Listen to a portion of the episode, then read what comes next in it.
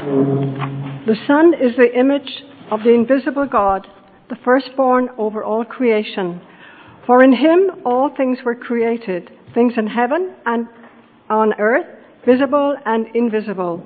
Whether thrones or powers or rulers or authorities, all things have been created through him and for him.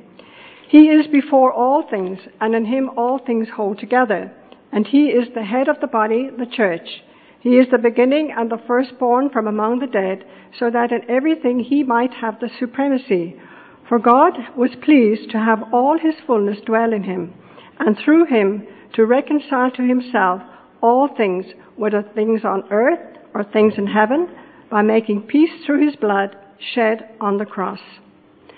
Once you were alienated from God and were enemies in your minds because of your evil behavior.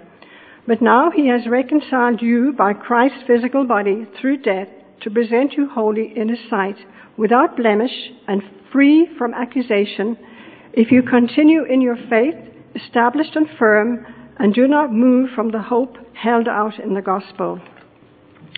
This is the gospel that you heard and that has been proclaimed to every creature under heaven, and of which I, Paul, have become a servant.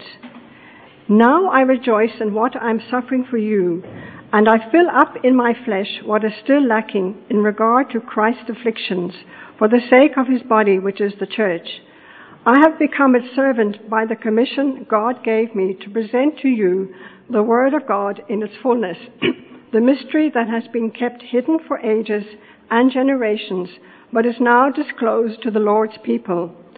To them God has chosen to make known among the Gentiles the glorious riches of this mystery, which is Christ in you, the hope of glory. He is the one we proclaim, admonishing and teaching everyone with all wisdom, so that we may present everyone fully mature in Christ. To this end, I strenuously contend with all the energy Christ so powerfully works in me. I want you to know how hard I am contending for you and for those at Laodicea and for all who have not met me personally.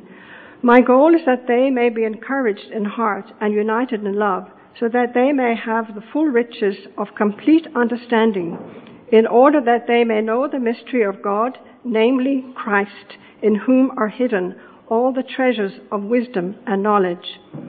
I tell you this so that no one may deceive you by fine sounding arguments. For though I am absent from you in body, I am present with you in spirit, and delight to see how disciplined you are, and how firm your faith in Christ is.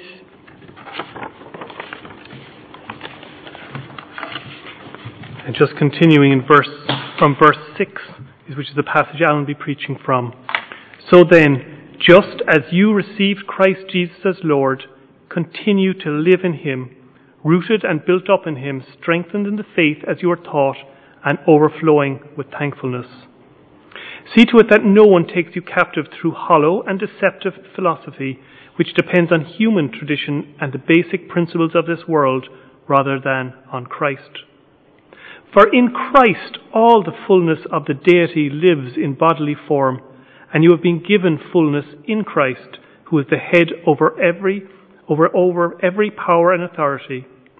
In him you are also circumcised in the putting off of the sinful nature, not with a circumcision done by the hands of men, but with the circumcision done by Christ, having been buried with him in baptism, and raised with him through your faith in the power of God, who raised him from the dead. When you were dead in your sins and in your uncircumcision of your sinful nature, God made you alive with Christ. He forgave us all our sins, having cancelled the written code with his regulations that was against us and that stood opposed to us. He took it away, nailing it to the cross. And having disarmed the powers and authorities, he made a public spectacle, of them, triumphing over them by the cross. Father, thank you that you have caused this letter to, to be written to the Colossians and yet and passed down to us that we can read and learn so much of Jesus. We thank you, Lord, indeed that you are supreme over all things. You have shown us that we were enemies in our minds um, because of our sin, because of our evil behavior, and yet you have gloriously reconciled us to yourself on the cross. We thank you that we have this opportunity of learning. We thank you for Alan. Thank you for bringing himself and Cassie and the family to Carrigaline to continue that teaching. And I pray indeed as he opens up your word to teach that indeed he would be a workman approved unto you, correctly handling the word of truth. I pray indeed that our desire would be to know you more through the words of Scripture, that we be open to being corrected, corrected and rebuked and disciplined, but also that we would grow, that we would become more like our Saviour. So we commit Alan to you as he preaches and our own hearts and minds as we listen. In Jesus' name, Amen.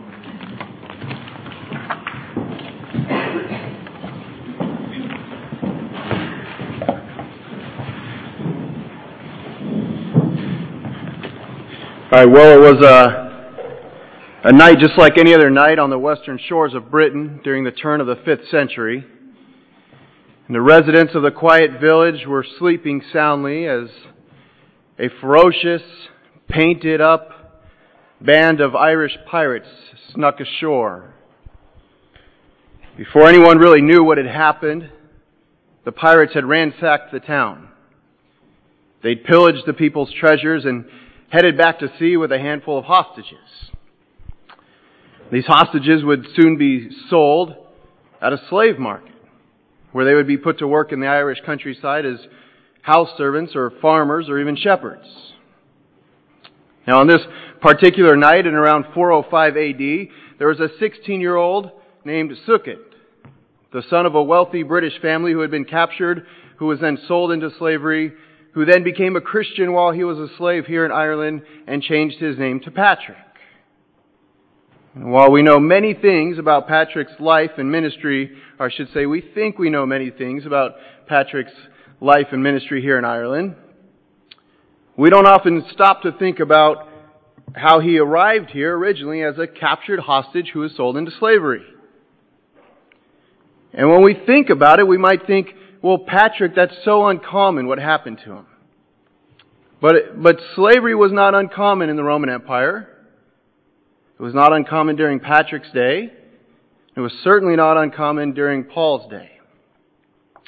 And in fact, the further you were towards the edge of the Roman Empire, the more likely it was that you would be captured by pirates and sold into slavery.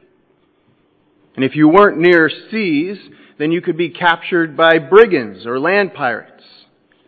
They would steal you away in the middle of the night and rush you to the slave market where they would sell you into slavery. And Colossae was at the edge of the Roman Empire, much like Britain was during the 5th century. In the 1st century, Colossae, Colossae is at the, the northern edge of the Roman Empire. And it would be a very real threat to have brigands come in in the middle of the night and to, to ransack your town and to take people as hostages, to sell them into slavery. And like I said, slavery was very common during the Roman Empire. Most people estimate that somewhere between 20 to 25 percent of the population were slaves in the Roman Empire. Extremely common. In fact, a first century proposal in the Senate that slaves wear certain clothing was shot down. It was voted against because there was a fear that the slaves might find out how numerous they were, how much power they actually had because of their sheer population within the empire. Now granted, life as a slave could vary from owner to owner. Some slaves were high ranking administrators within a household or, or town. Some would take care of people's finances. Some had, had excellent lives, but the reality was they were still slaves. Some were scribes. The, the Bibles we have, the papyri that's come down to us, was written by many slaves. That was their job within a household, was to copy Bible verses, to copy records. Some were cooks, some were skilled craftsmen, some were teachers, some were nannies, some worked in mines, some worked in fields, uh, some were even sent into battle. It was very common that a quarter of a population of any town would be slaves. The legal status of a slave was that of a thing. Aristotle, the famed Aristotle, defined slavery as, as living property. He said that the slave is a living tool and the tool is a lifeless slave. A slave had no legal rights. They were subject to the absolute power of their master. Even a slave woman who had a child, that child would not belong to her. It belonged to the owner. And because slavery was so common and the life expectancy of a slave in the Roman Empire was so short, there were somewhere between 250 to 400,000 new slaves needed every year in the Roman Empire. A massive amount of people being sold into slavery or born into slavery. Now, one of the top sources for obtaining slaves during this time was piracy and brigandage. Stealing into towns, capturing people, and selling them into slavery. In fact, someone like Barabbas in John 18, we read that Barabbas is let go instead of Jesus. The shocking thing about that is Barabbas was a brigand. He was someone who would do this. He would sneak into towns at night and capture people and sell them into slavery. So that's a, a part of the shock of why they would let this guy be released. Now, normally the Romans relied upon their, their local city governments to police the, the rural, rural areas and, and keep them clear of brigands or pirates. But the more remote areas were less successful at this. And since there was a, a very popular, well run, efficient slave market in Ephesus, Colossian citizens were very much at risk of being captured and run down to Ephesus and sold into slavery. Now, why do we start with that topic? You're probably wondering. Well, something that Paul says here in this passage caught my eye this week. It kind of comes out of nowhere in verse 8. In verse 8 he says, See to it that no one takes you captive. As I thought about what would that phrase mean to a first century Colossian, there's a, a lot of cultural and historical differences that have happened since then. See to it would be be on your guard. Keep watch. It's translated a lot of times in the New Testament. Even Jesus says, be on your guard. See to it keep watch. I've seen several towers around Ireland. They're, they're looking out for something. Paul says, be on your guard that nobody takes you captive. And being taken captive during the first century, especially in a town like Colossae, literally meant for someone to come in and steal you and take you as, as a person that would be sold back for ransom or sold into slavery. So if we're first century Colossians listening to this letter, we've heard Paul say that we are God's people, that Jesus is our Lord, that He's creator of all things, including new creation, His body, the church, that we are being matured more and more into His likeness, that in verses 6 through 7, as we just saw, we're being, having been rooted in Him, we're being grown and strengthened, and then out of nowhere, Paul says, now, be on your guard lest someone should capture you and enslave you. And we'd be thinking, that's right, Paul, finally, it's time to, to get practical here. Brigands are an issue. We need to do something about the brigands. We need to stop letting people get captured and sold into slavery. But Paul's not talking about brigands. The danger that Paul's describing, the thing he says that, that the Christians in Colossae need to be on the guard and looking out for, is not necessarily brigands, but this thing called the empty or hollow and deceitful philosophy that some are peddling in Colossae. And please note, Paul is, is not being vague here. He's used striking language to grab their attention. Be on your guard. People are trying to capture you and enslave you using the hollow and deceptive philosophy. And he's being very specific to this church.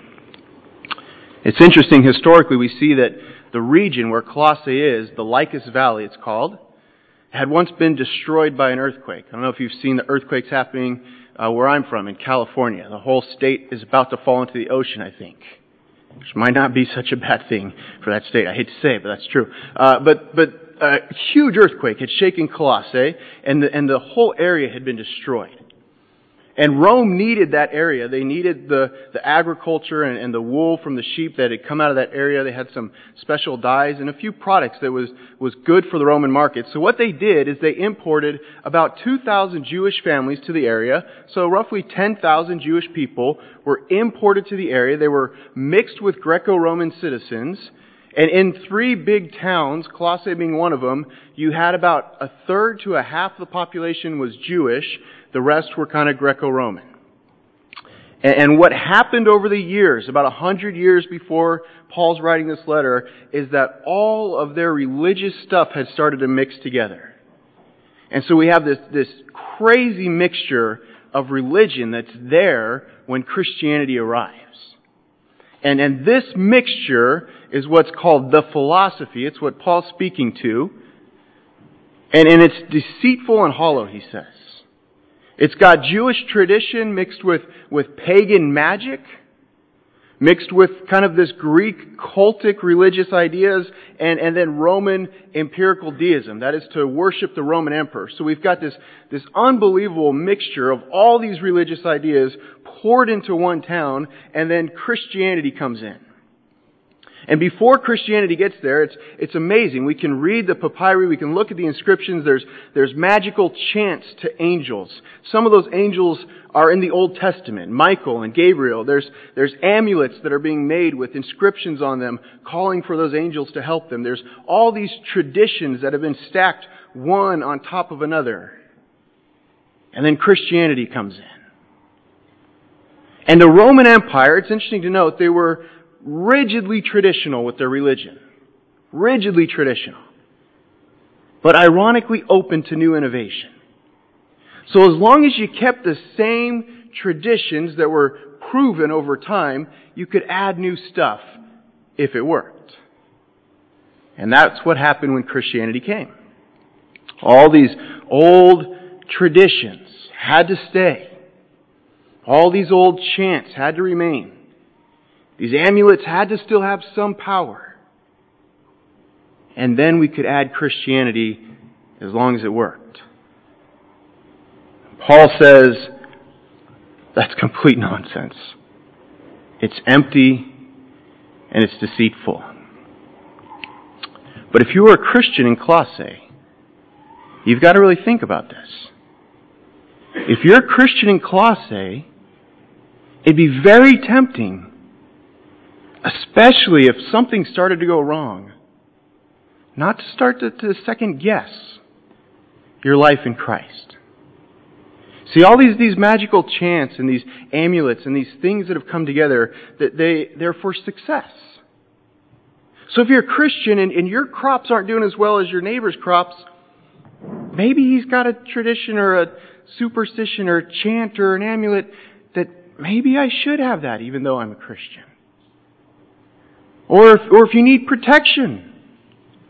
There's all these chants. There's, there's all these little things I can do to just get a little bit of protection. Safety for my loved ones. There's a, a ton of, of archaeological evidence for getting someone to fall in love with you.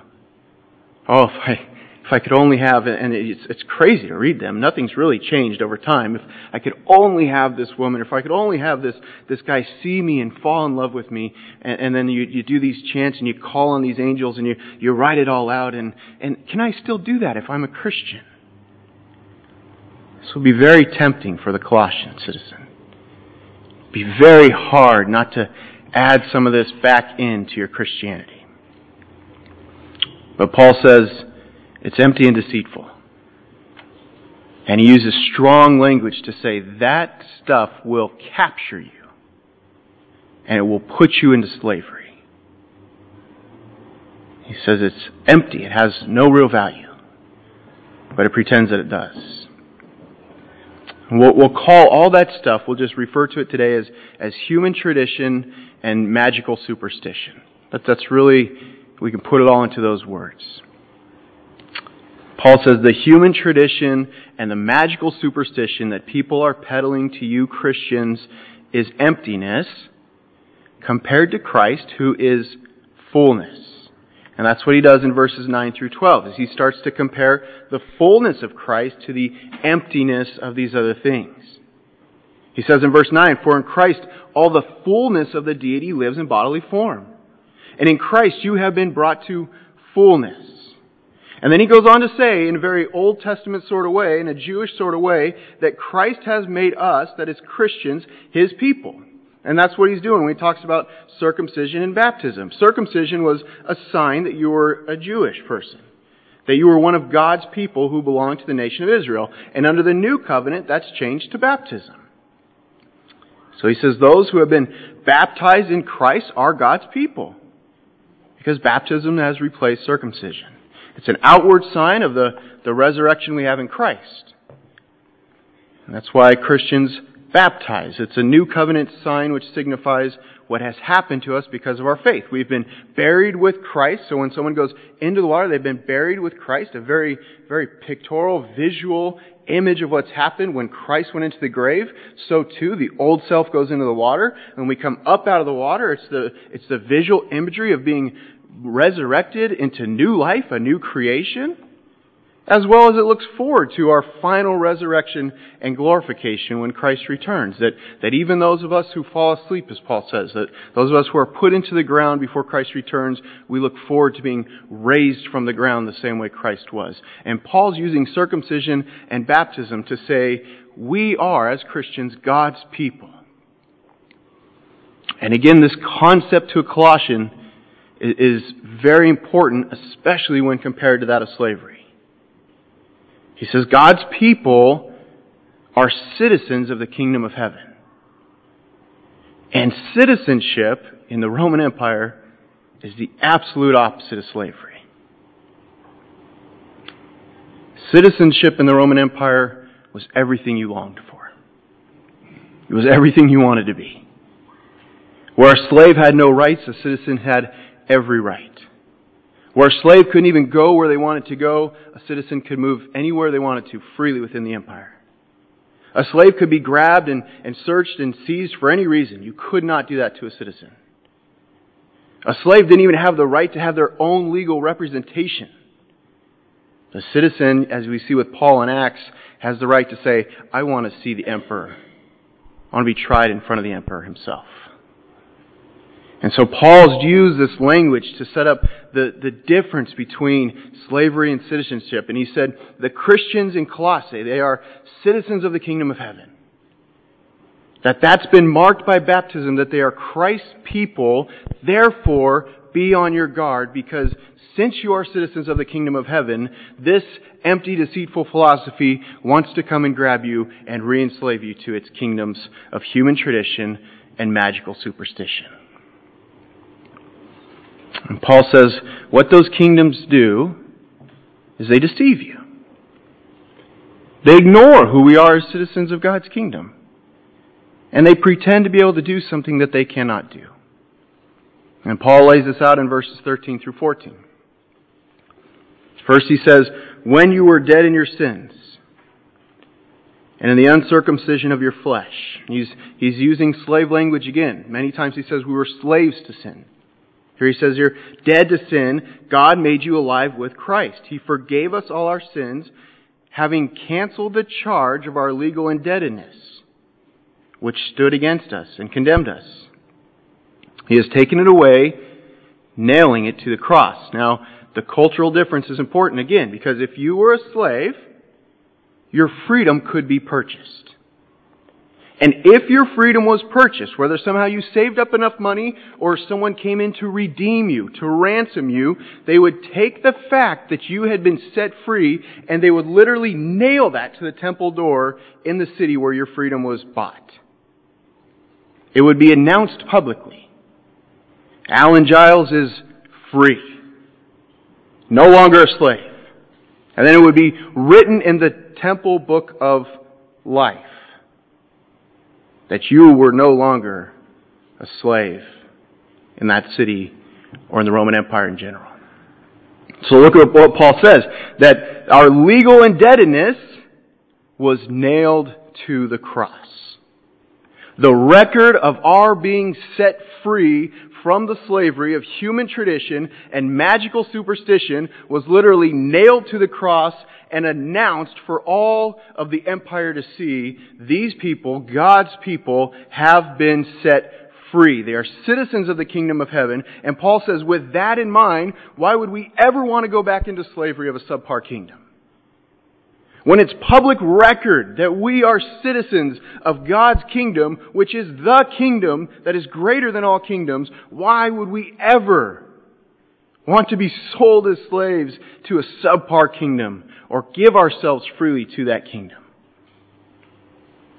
It's interesting, we even have records in the first century of, of court cases where citizens were captured and sold at a slave market. One court case caught my eye that a citizens, a few men were captured, they were sold into slavery, and when they get to their new place, they make a big deal. You cannot enslave us because we are Roman citizens. And, and the governor sends for the records from their hometown. And sure enough, the temple records reveal in the temple book of life and freedom that they were citizens.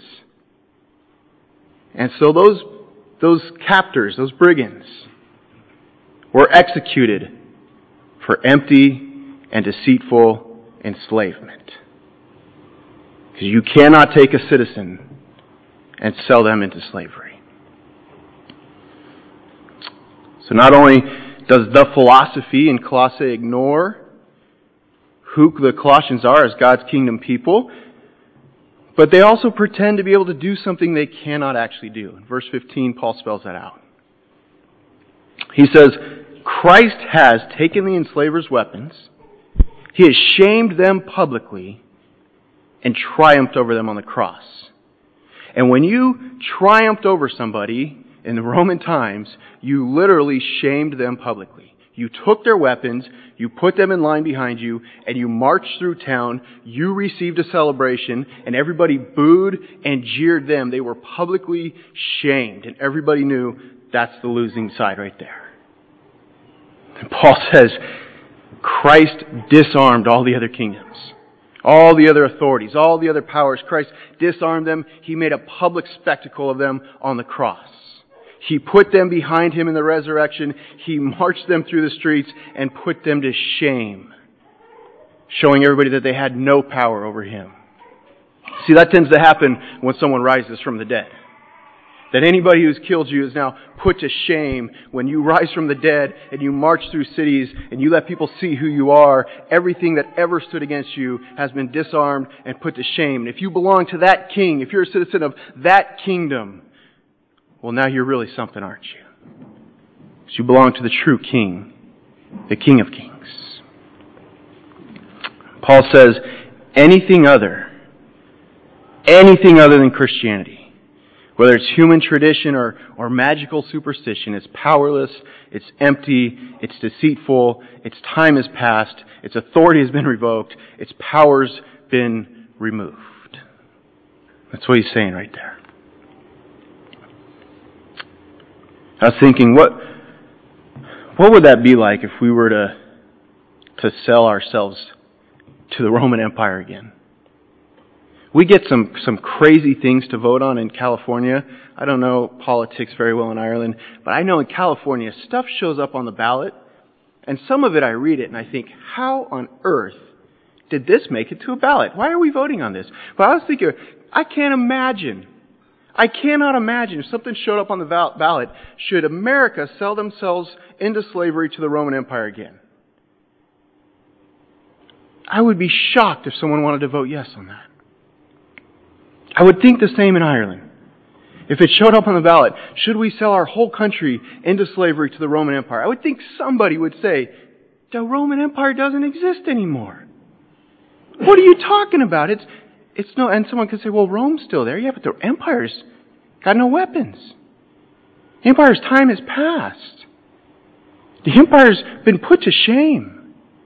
Why would we, why would we sell ourselves to the, to the Roman Empire? And Paul says, in the same way, that it would be utter insanity for any of today's nations to, to sell themselves into slavery to an empire whose time has passed, so too it would be absolutely crazy for a Christian to sell themselves into the slavery of the kingdoms of this world. Why would we willingly go back to that life? Now, I'm going to guess that, that for most Christians, the reality is we don't, we don't willingly go back into slavery. I, I doubt, I highly doubt anybody woke up any day this week and said, I think I would like to sell myself to the kingdoms of human tradition and magical superstition today. I highly doubt you had that thought. But the reality is we slip into it, don't we?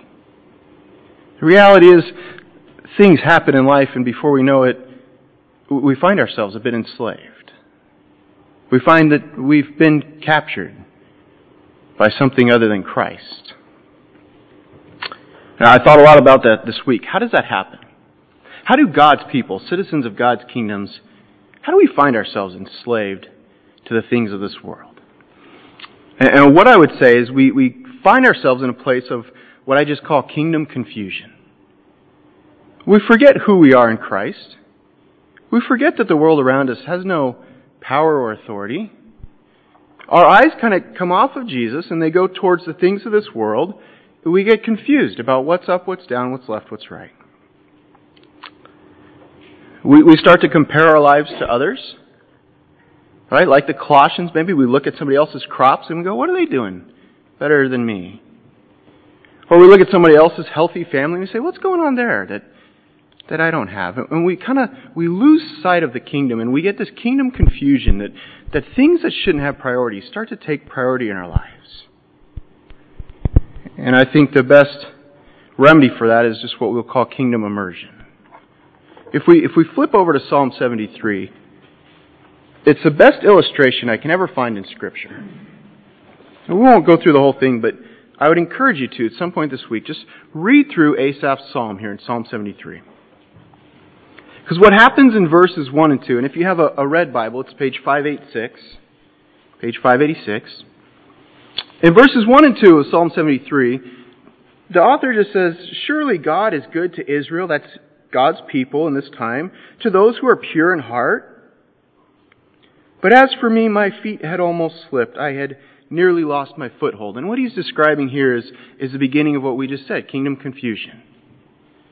And in verses 3 through 15, he's really starting to look at the world around him and say, what's going on? Why are, why are the, the wicked people prospering? Have you ever thought that? You, you, I guarantee you've probably worked with somebody and thought, that person is so terrible and everything goes their way. What's going on? And he's starting to look at that and he's going, what? How come, how come they don't have as many physical struggles as God's people have? How can they have such evil imaginations and that's okay? How can they threaten others and that's okay? How can they say such terrible things and store up so much pride for themselves? How can they speak so plainly against God and nothing happens? And in verse 13 and 14, he even starts to question I've kept my heart pure, but has that been in vain? Have I washed my hands in, in innocence? And he starts to look at his life and go, well, I get afflicted. All these terrible things happen to me. That's just kingdom confusion, is what we can call that. And it happens so subtly and it happens so quickly. It's like those thieves in the night. It's like those pirates coming in. It's like those brigands sneaking in. And before we know it, we've been completely confused and we're focusing on our status in the wrong kingdom. And we become enslaved. The remedy for that, we see it happen in Psalm 73, verses 16 and 17. He just says, When I tried to understand all this, it troubled me deeply until I entered the sanctuary of God. Then I understood their final destiny. And I just call that kingdom immersion. He says, all these things, they troubled me. Essentially he says, I became so confused. When I stepped out of the kingdoms of man and I stepped into God's sanctuary. And it all started to make sense again. He starts to remember, here's who I am as God's person. Here's who I am as a member of God's household. Here's who I am as a citizen of God's kingdom. And we don't have the literal temple anymore, but it's far better. We have God's Spirit within us. We have God's Word in front of us. We have God's people surrounding us. We become God's holy temple right here as a church. And we can literally be immersed in God's kingdom culture together and remind each other of who we are in Christ, what we were bought out from. I think we sang, bought with the precious blood of the cross. That the, the debt that we owed was literally nailed to the cross. That our freedom's been publicly declared. And we continue to remind each other of this and, and keep each other just immersed in kingdom culture. I've got on the back of your sheet here just some, some thoughts on kingdom immersion. These are just starting thoughts. I'd say kingdom life happens formally and informally. Right? At church on Sunday, it's a great spot. You, you probably feel when you leave Sunday more like a part of God's kingdom. That's, that's by design. That's how God's designed His church to gather on Sundays.